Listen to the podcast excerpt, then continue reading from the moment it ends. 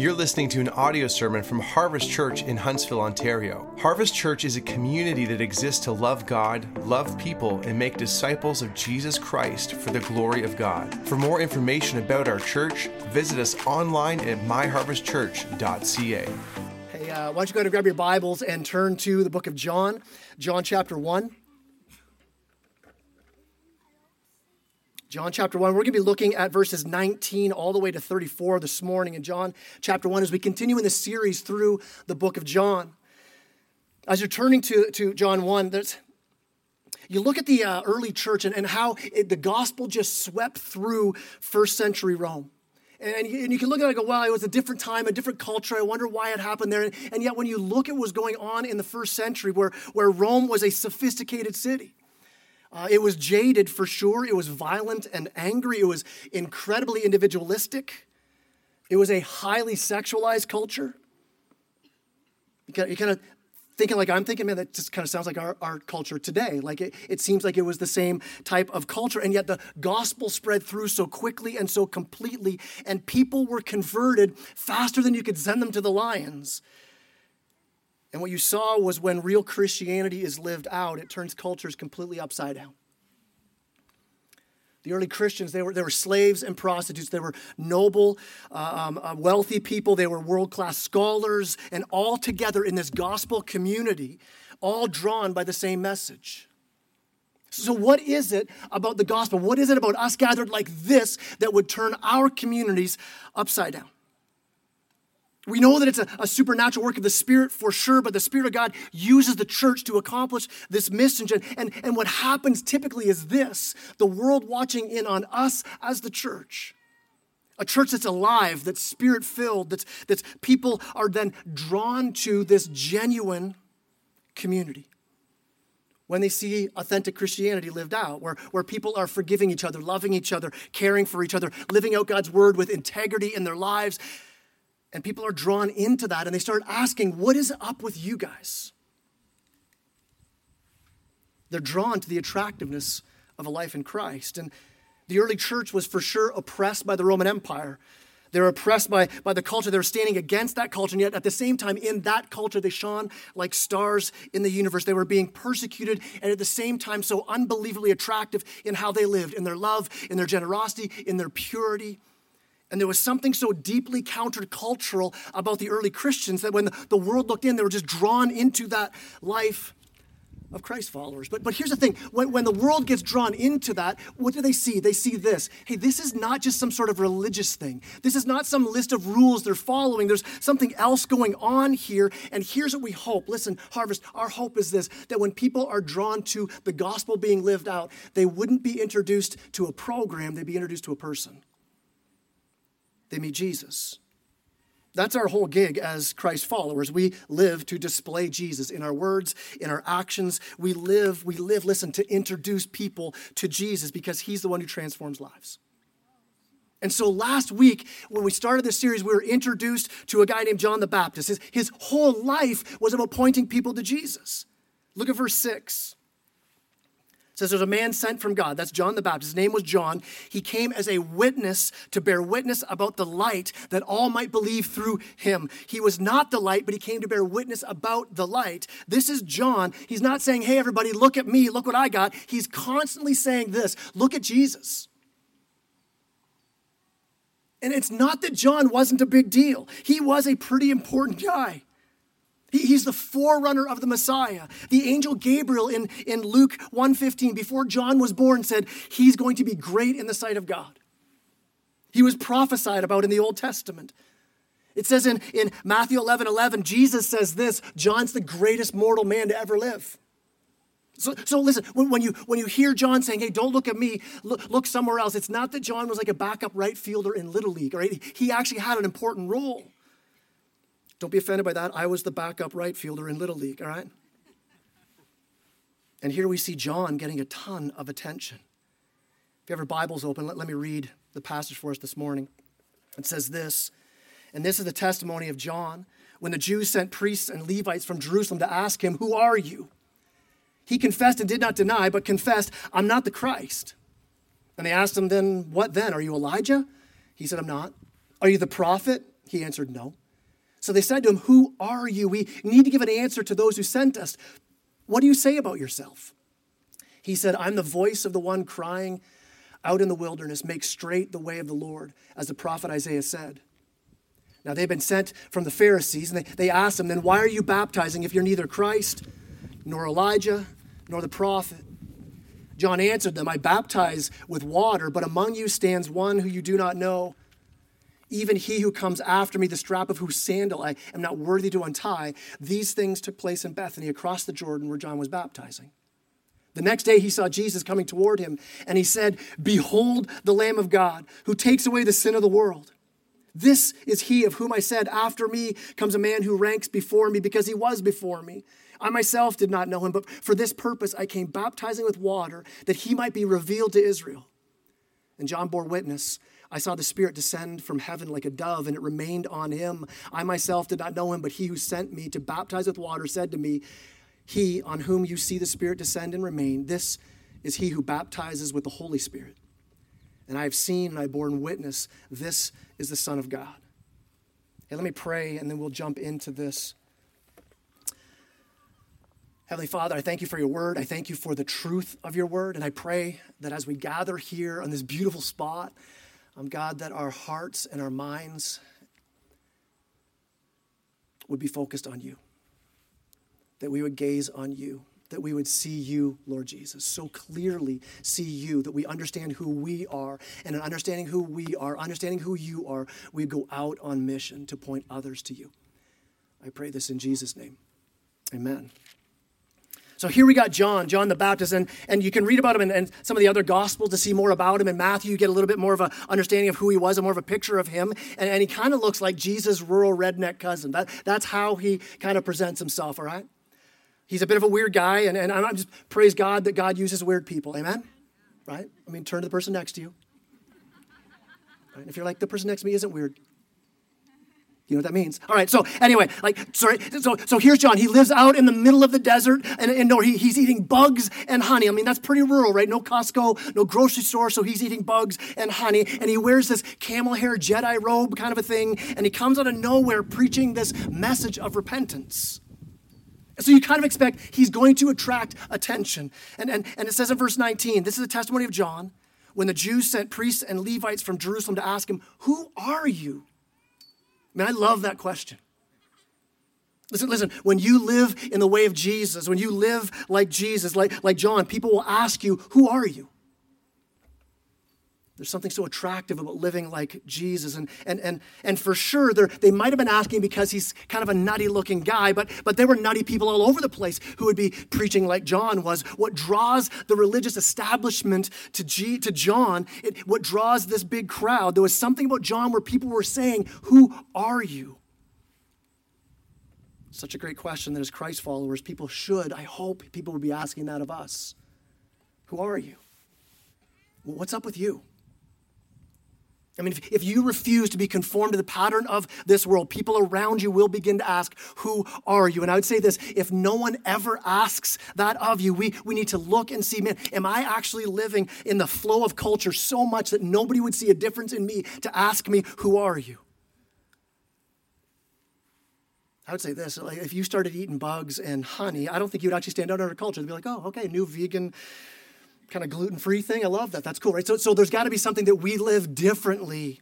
What was it about John that we can see for us where people will ask, Who are you? I mean, there are a lot of ways. I mean, I remember a friend who, who we'd invited to church and he'd never been to church before, and we invited him out here. He's since given his life to Christ, but he was drawn in by the same question. I remember him asking, What is up with you guys? I've never seen people like that. And what he couldn't understand here's a way you want to stand out in a world. He couldn't understand the generosity of Christians. He's like, Y'all actually give money away? Like, do you really do that? He just couldn't figure that out. It just, it just blew his mind. He, he, here's another way. Do you want to stand out where people would say, Who are you? And in Philippians, Paul says, Do everything without grumbling or complaining. And when you do that, you will shine like stars in the universe. Everything without grumbling or complaining. The, the Greek word for grumbling and complaining is where we get our word social media from. Okay. Not really. But, but think about what happens when people see you in your workplace, in your life, when, when they see that you're not caught up in the same grumbling, complaining of everybody around you, they're going to ask, Who are you? Later in Philippians, Paul says, Be anxious for nothing. I mean, you want to stand out. Start trusting the Lord with everything, and people will see the trials that you're in and the peace that you have, and they're going to say, We don't get it. You have this peace that passes understanding. Who are you?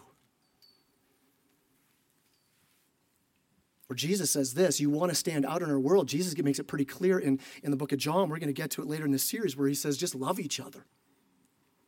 If, if you guys love each other, the, the world is going to look in. And, and Listen, the, the world's going to look at the church and they're either going to be pushed away from the church if where they see judgmentalism, where they see backbiting or gossiping or unforgiving or uncaring people, and, and the light's not going to shine. Or, or listen, or what if, what if we lived out the gospel for each other and truly loved each other, where forgiveness is flowing freely, where we're coming alongside each other to carry each other's burdens, where we're sacrificing for each other, where we're, we're challenging each other with God's word in love, and people will look at that kind of community. Listen, Jesus promises they'll look in on that kind of loving community and say, Who are you? Here, what caused the people to ask John, Who are you? Really, I think what we're going to see here in this passage, what drove John, what the foundation of his life was about, the center of this will, will be what everything else is built on. John had a view of himself and a view of Jesus that allowed him to live in a way that was so courageous that caused others to ask, Hey, John, who are you? Look at verse 27. You can see John's view of himself so clearly. What does he say? He says, I am unworthy. And, and then verse 29, he looks to Jesus and what does he say? He says, Behold the Lamb of God who takes away the sin of the world. He views himself just kind of a matter of fact. Hey, I'm not, I'm not worthy. And his view of Jesus is so loud as he yells out, Behold the Lamb of God. John led with this humble view of himself. I mean, I mean, John could have made much of himself, could he not? He's this weird guy coming out of the wilderness, and, and, right away he's going viral. Like, like crowds are being drawn. He's kind of a big deal. People following him. The Old Testament prophesied about him. Like right in that moment, he could have been like, okay, what kind of book deal can I get out of this? Netflix, could you do a special about me? Because this is going to be good. No, no. Instead, what's it? Verse 20, he confessed, he did, he did not deny, but he confessed, I am not the Christ. Stop looking to me. They're asking, Are you the Messiah? Are you the promised one to come and deliver us? And John says, No, it's not me. Are, are, you Elijah then? I mean, here's Elijah, this popular leader, a prophet from the Old Testament, who, who had been prophesied that he's going to come again. And, and they're like, Is that you? And John's like, It's not me. Now, now, you can see the deep humility of John even in that because Jesus would say that John came in the spirit of Elijah. Yet John's so intent on being quiet about himself and yelling about Jesus, he wants to keep the light on Jesus. Are you the prophet? Are you the one that Moses prophesied that would come? And John says, No, it's not me. So they're like, Then who are you? They need to give this answer back to the Pharisees. Now, the Pharisees are the ones who are looking intently for the Messiah. So they're like, go see if that's who he is. Go find out who he is.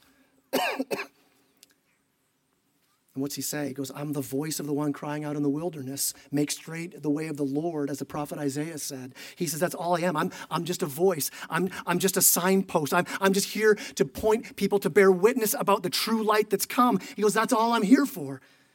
And so John understands who he is in light of his connection to Jesus, that he wants Jesus to be seen. He wants Jesus to be worshiped. He wants Jesus to be known. He wants Jesus to be savored. That's his whole life. He has this proper view of himself because he's not living to bring glory to himself. He's living to bring glory to the one who's worthy of that glory. And so you see this humility on display in John's life. You see, this kind of humility, I like how C.S. Lewis gives us a good definition of humility. He says, humility is not thinking less of yourself, it's thinking of yourself less. You get that? It's not that you think less of yourself. Oh, I'm so unworthy. I'm so a worm. No, no. It's just stop thinking so much about yourself. So, how do we do that? We put our focus somewhere else. John's putting the focus on Jesus. He isn't yelling, Behold, I'm unworthy. He's not even, he's not asking people, hey, look at my unworthiness. And here's the crazy part. I don't think John's even looking at it himself. He's, he's, not, he's not looking into the, he's saying this. He says, listen, I want you to look at the Lord, my Savior. I want you to look at Jesus. Behold the Lamb of God. One preacher I was reading said it this way. He said, For every second that John looked at himself, he takes an hour to look at his Savior. And in doing so, he says he lives with this incredible strength and draws people to see Jesus. Listen, when we're living for our own glory to be displayed, we're on this constant hunt, this search for identity, rather than being content in who God says we are and why we're here. You, you see John's humility again in verse 27. What's he say? He says, He who comes after me, the strap of whose sandal I'm unworthy to untie. What's he saying there? He's saying this back in the day, um, teachers, you would follow a teacher. You wouldn't actually just go to school, but you'd follow a particular teacher. And as you followed that teacher and gathered around, and you were listening to them and, and, and being served by them, you would actually serve the teacher. You would, you would get their meals for them. You would do everything to make sure they were okay. But there's one job you wouldn't do that you didn't have to do, and that was take care of their feet. Like, that's a weird thing. Why is that about? Now, think about where you're living in the first century, right? You're, you're at the beach with no water, right? There's just dirt everywhere, and you're walking all the time in sandals, and there's, there's animals, so you know what animals do, and you, so what you might be stepping in, all right? So you get to that place where you're walking everywhere. There's stuff between your toes that science can't even explain, right? Like, that's kind of where you're at. And so what would happen is the lowest servant would do the work of washing feet. It's why when Jesus washed his disciples' feet, it was such an unbelievable act of love and grace. And John saying this, hey, for the sake of the gospel, I'm lower than that servant. Now, now, when you think about humility like that, there, there are two ways you can go with humility true humility and a false humility. There, there's the, the humility that says, I'm unworthy and mean this. I despise myself, I dislike myself. Or, listen, or you can have this kind of gospel humility where you say, I'm freed from myself. My image doesn't define me. Wash feet, sure, doesn't matter because, because what I do doesn't define me. I love how Tim Keller, he calls it the blessedness of self-forgetfulness. Your, your self is so lost in what Christ says about you that your focus begins to just come off of yourself. The Apostle Paul says it this way in 1 Corinthians 4 3, where he says, Hey, with me it's a small thing that I be judged by you. He's saying, I don't care what you think about me. He says this, in fact, I don't even judge myself, Paul says. He goes on and he says, It's the Lord who judges me.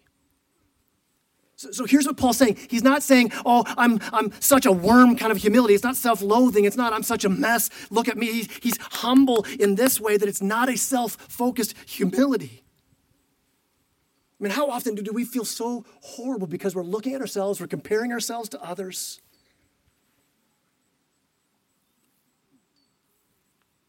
Drives us to put the focus on ourselves, our needs, our problems, our failings. And Paul says, I actually don't care what you think about me. And now, he's not replacing an inferiority complex with a superiority complex. The, the world's answer is, I don't care what you think about me because I believe in myself. I find strength in who I am. That's not what Paul's saying. He does something different, is what John's doing here as well. He says, I only care what God thinks about me. Behold the Lamb of God. Where, where we would look at God and we would, we would say, listen, if you come to me on, on, on God would hear, God would say this to us. He says, when you come to me based on what Christ has done, you're my child. I welcome you into my family. To all who received him, to them gave them the power to become the children of God. And as a Christ follower, listen, this is who you are. You're welcomed in by God, that he loves you, he accepts you, he's forgiven you, he's covered all your sins because of what Jesus did. The verdict is in, it's over. You don't have to live up to it anymore.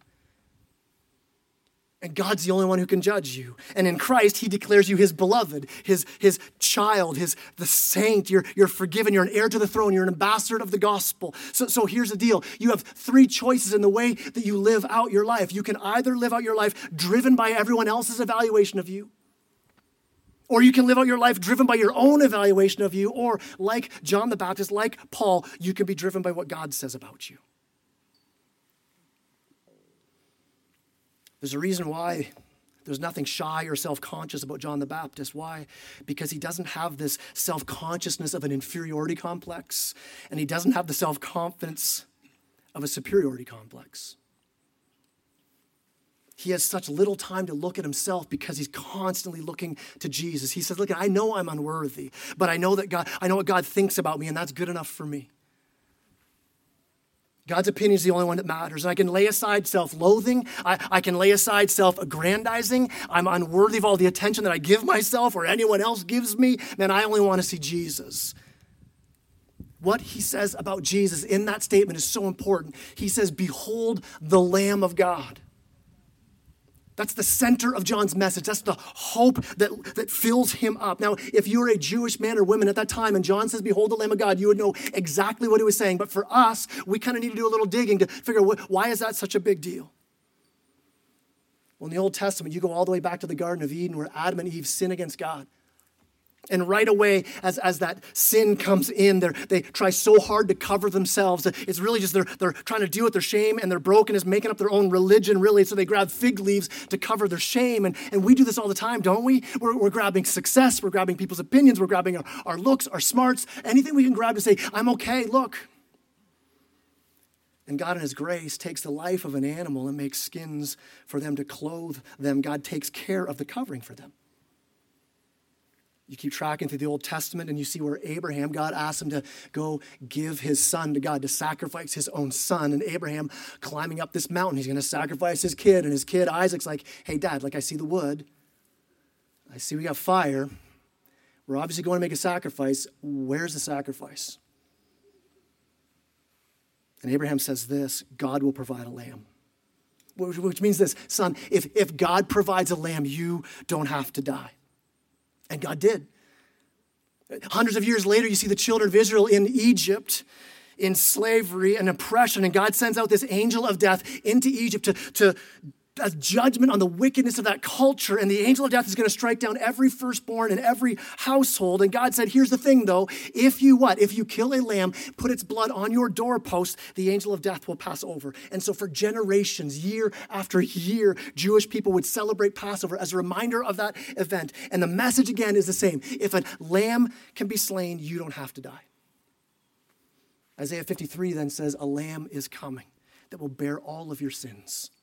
And now John sees Jesus and he cries out, Behold the Lamb of God who takes away the sin of the world. This is he of whom I said, After me comes a man who ranks before me because he was before me. Jesus came before me, John says. John's older than Jesus. So why would he say that? He's saying it because this is the eternal God the Son who's here. He's the Lamb of God who takes away the sin of the world. Now, for John, it all comes together now.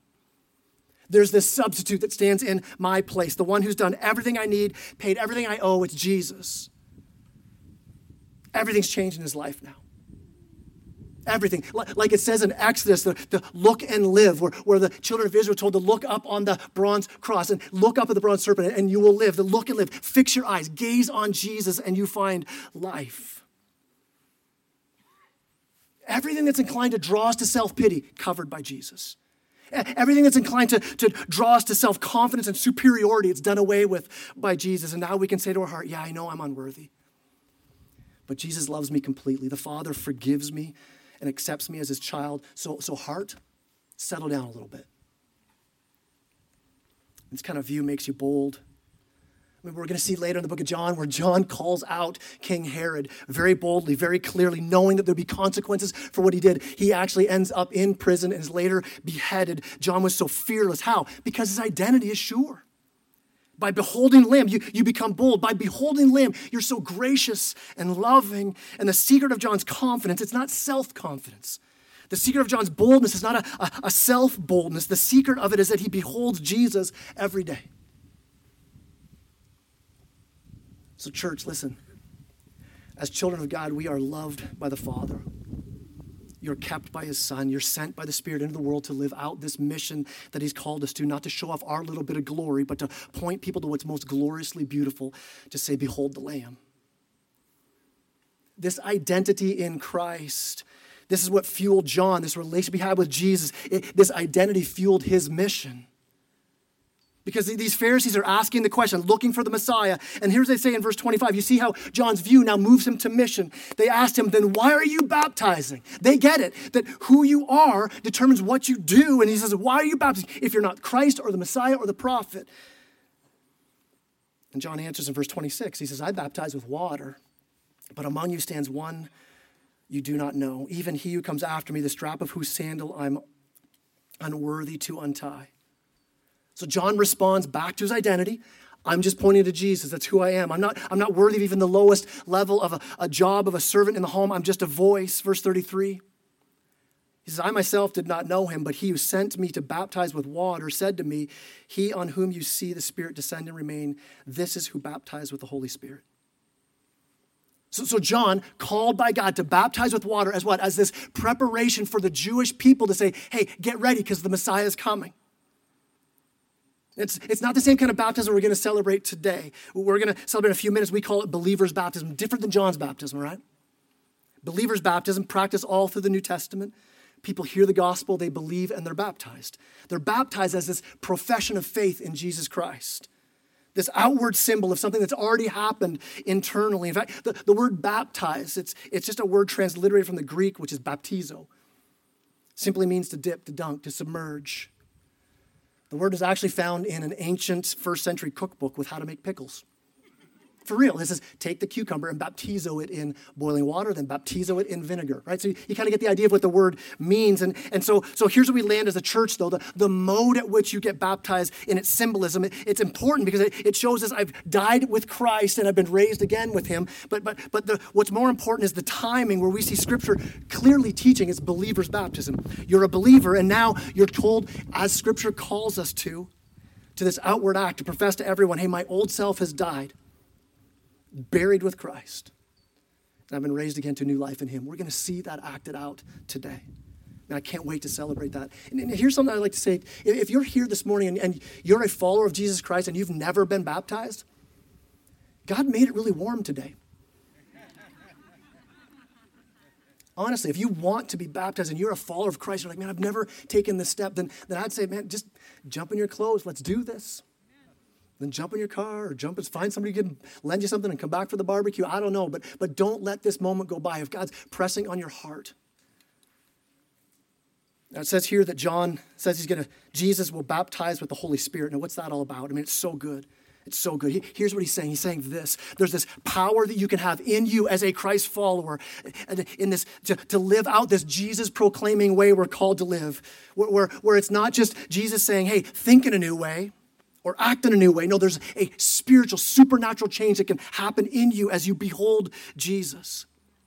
I mean, Jesus told his disciples, It's better for me to go because if I go, I can send you the helper, the Holy Spirit. It's to your advantage that he will guide you into all truth. And, and here's what Jesus says He will glorify me.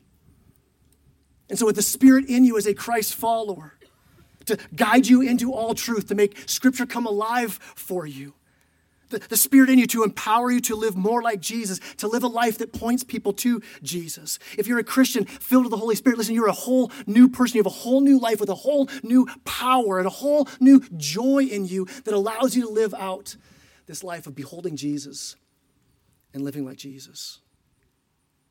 It's a spirit that proclaims to you that you have a new identity. And as you see yourself rightly, as you see who Jesus is, this changes your life. We're going to celebrate even now. Um, a couple people getting baptized. They get themselves ready. Let me wrap this up with one last example of this. So we see very quickly here this, the, the account of Christ being baptized, but in the other gospels we see a little more detail added to it. Matthew 3:16, we see John baptizing Jesus, and it says that as Jesus came up out of the water, as the Spirit descended on him. It says, The Spirit of God descending like a dove and coming to a rest on Jesus. And behold, a voice from heaven said, This is my beloved Son, with whom I'm well pleased. You see the whole Trinity at the baptism here. You see God the Father, God the Son, the Holy Spirit. And what does the Father say? He says, Behold my Son, in whom I'm well pleased. Let me ask you this What has Jesus done up to this point? I mean, God the Father looks at Christ, his begotten Son, his only begotten Son, and, and, and Jesus hasn't healed anybody yet. He hasn't gone to the cross. He hasn't walked on water. He hasn't preached a sermon. He hasn't led a Bible study. He, he, and yet God says, This is my beloved Son, with whom I'm well pleased. Do you see we've been talking about John the Baptist? This is so important in the gospel. Listen, the verdict comes before the performance. Every other relationship you have, it doesn't work that way. The performance comes first. If, if you're dating right now, it's a performance, and you're hoping that the verdict comes through, right?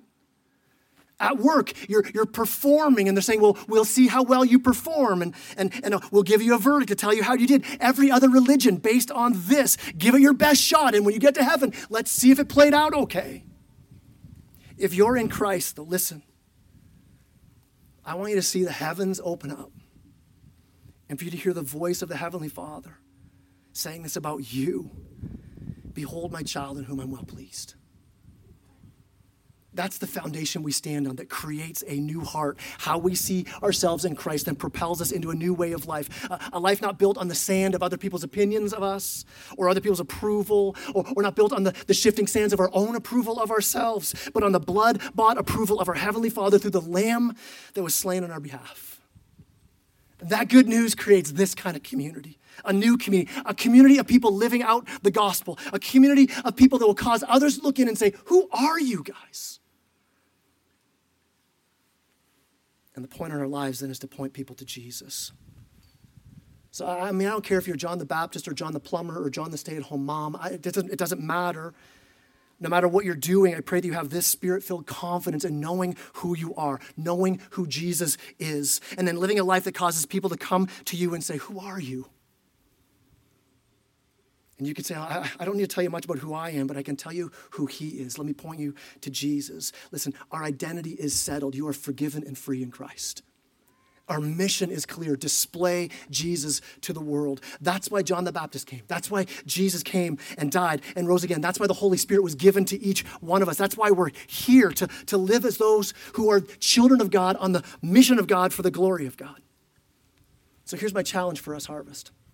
Let's fix our eyes on the Lamb of God. Let's keep our gaze there so we can forget ourselves. We can lay down self loathing. We can set aside self aggrandizing. We can put away all the me first stuff to be able to say, I don't care what people think. I don't care what I think about me. I rest in what God thinks about me. And so I want to be, proclaim so boldly, so loudly, Behold the Lamb of God. Let me pray. Heavenly Father, I, I pray even as we um, begin to celebrate those who have taken the step of new life, God, I pray that we would, we would see you, Lord Jesus, that we behold the Lamb, that we would see the cross, and we'd see, see you, Lord Jesus, in a way that washes everything else away.